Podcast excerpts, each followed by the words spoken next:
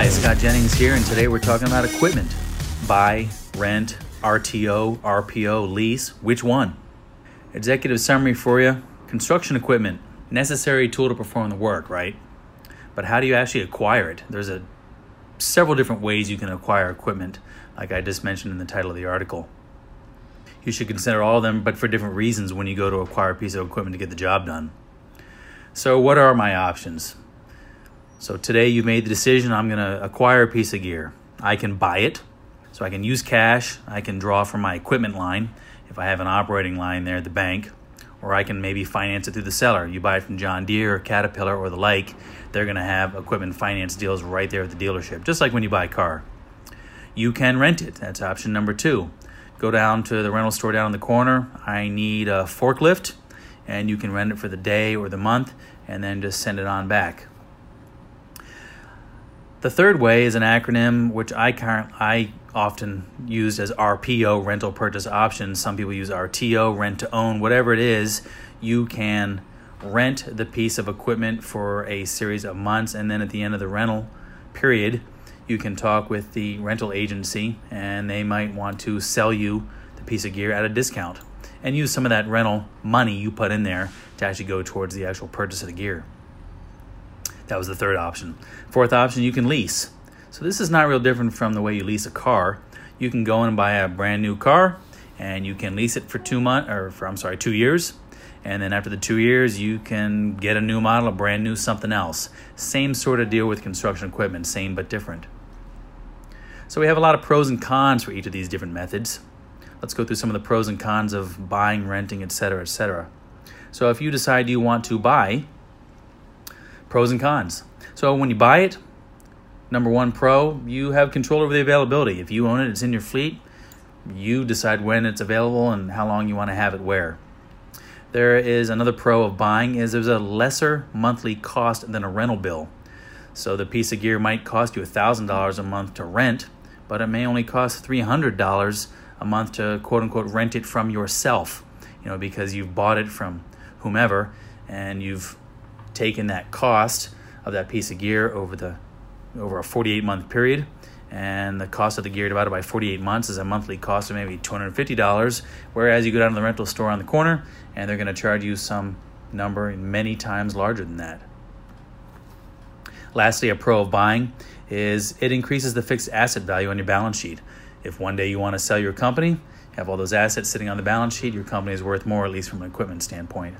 The cons of buying well, now you're responsible for all equipment operating expenses, all lubrications, all repairs. You're also responsible for property taxes if you're storing it somewhere. And then the actual storage facility and the maintenance facility cost is all yours. Next method renting. Pros? Well, no maintenance. You just got to put gas in it, something goes wrong. Just like if you're in an apartment, something goes wrong in your apartment or on this piece of gear, someone else is going to come out and fix it. Another pro of renting is no concerns over underutilization. If you need a piece of gear for three weeks out of the year, you rent it for three weeks out of the year and then you return it back to the rental company. A con of renting is you have limited availability. You don't dictate when the piece is available for rental, they do. There's also a higher rental cost, like I mentioned before. The rental cost per month is higher than uh, the rental cost from yourself if you own it. And then lastly, if you're renting, you're not building any equity. Next one, RTO RPO. So this is a rental purchase option or renting to own.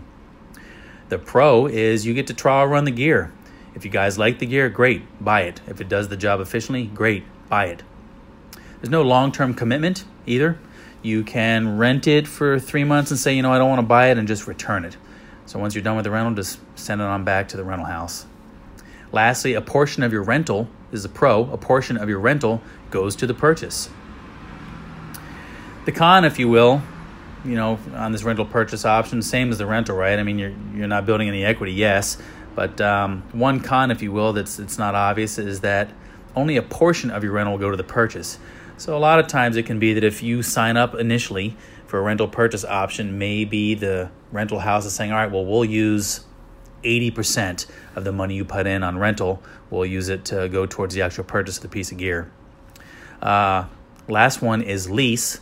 So if you're going to lease a piece of gear, the pro there is that You can swap out this piece of equipment every couple of years for a new piece of a new piece of equipment. That's a good thing. Go from one shiny piece of gear to the next newest model.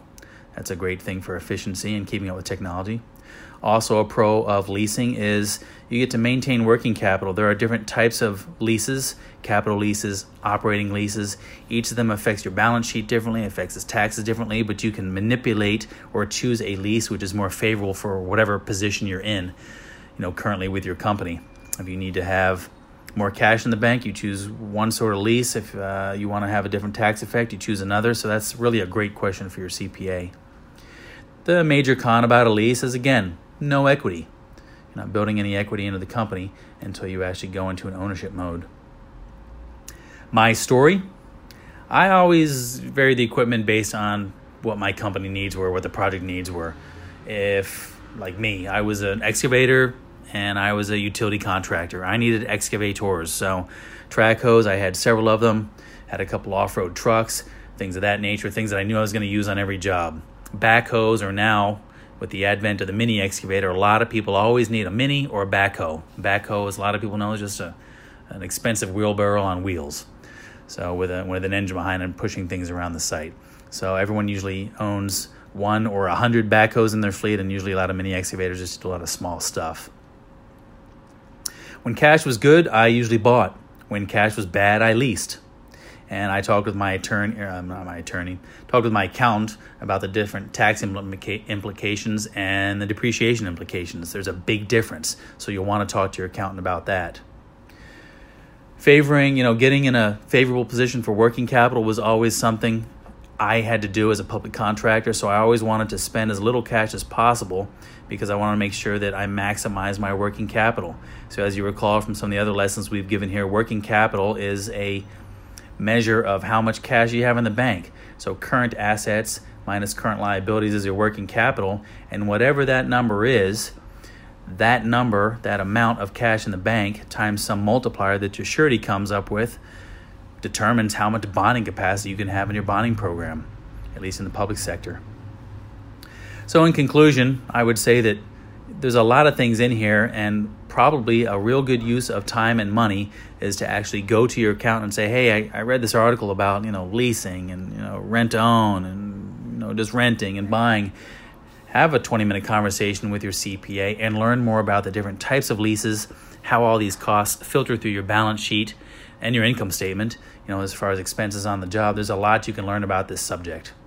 Hope you got a lot out of this article. Have a great day. Work safe.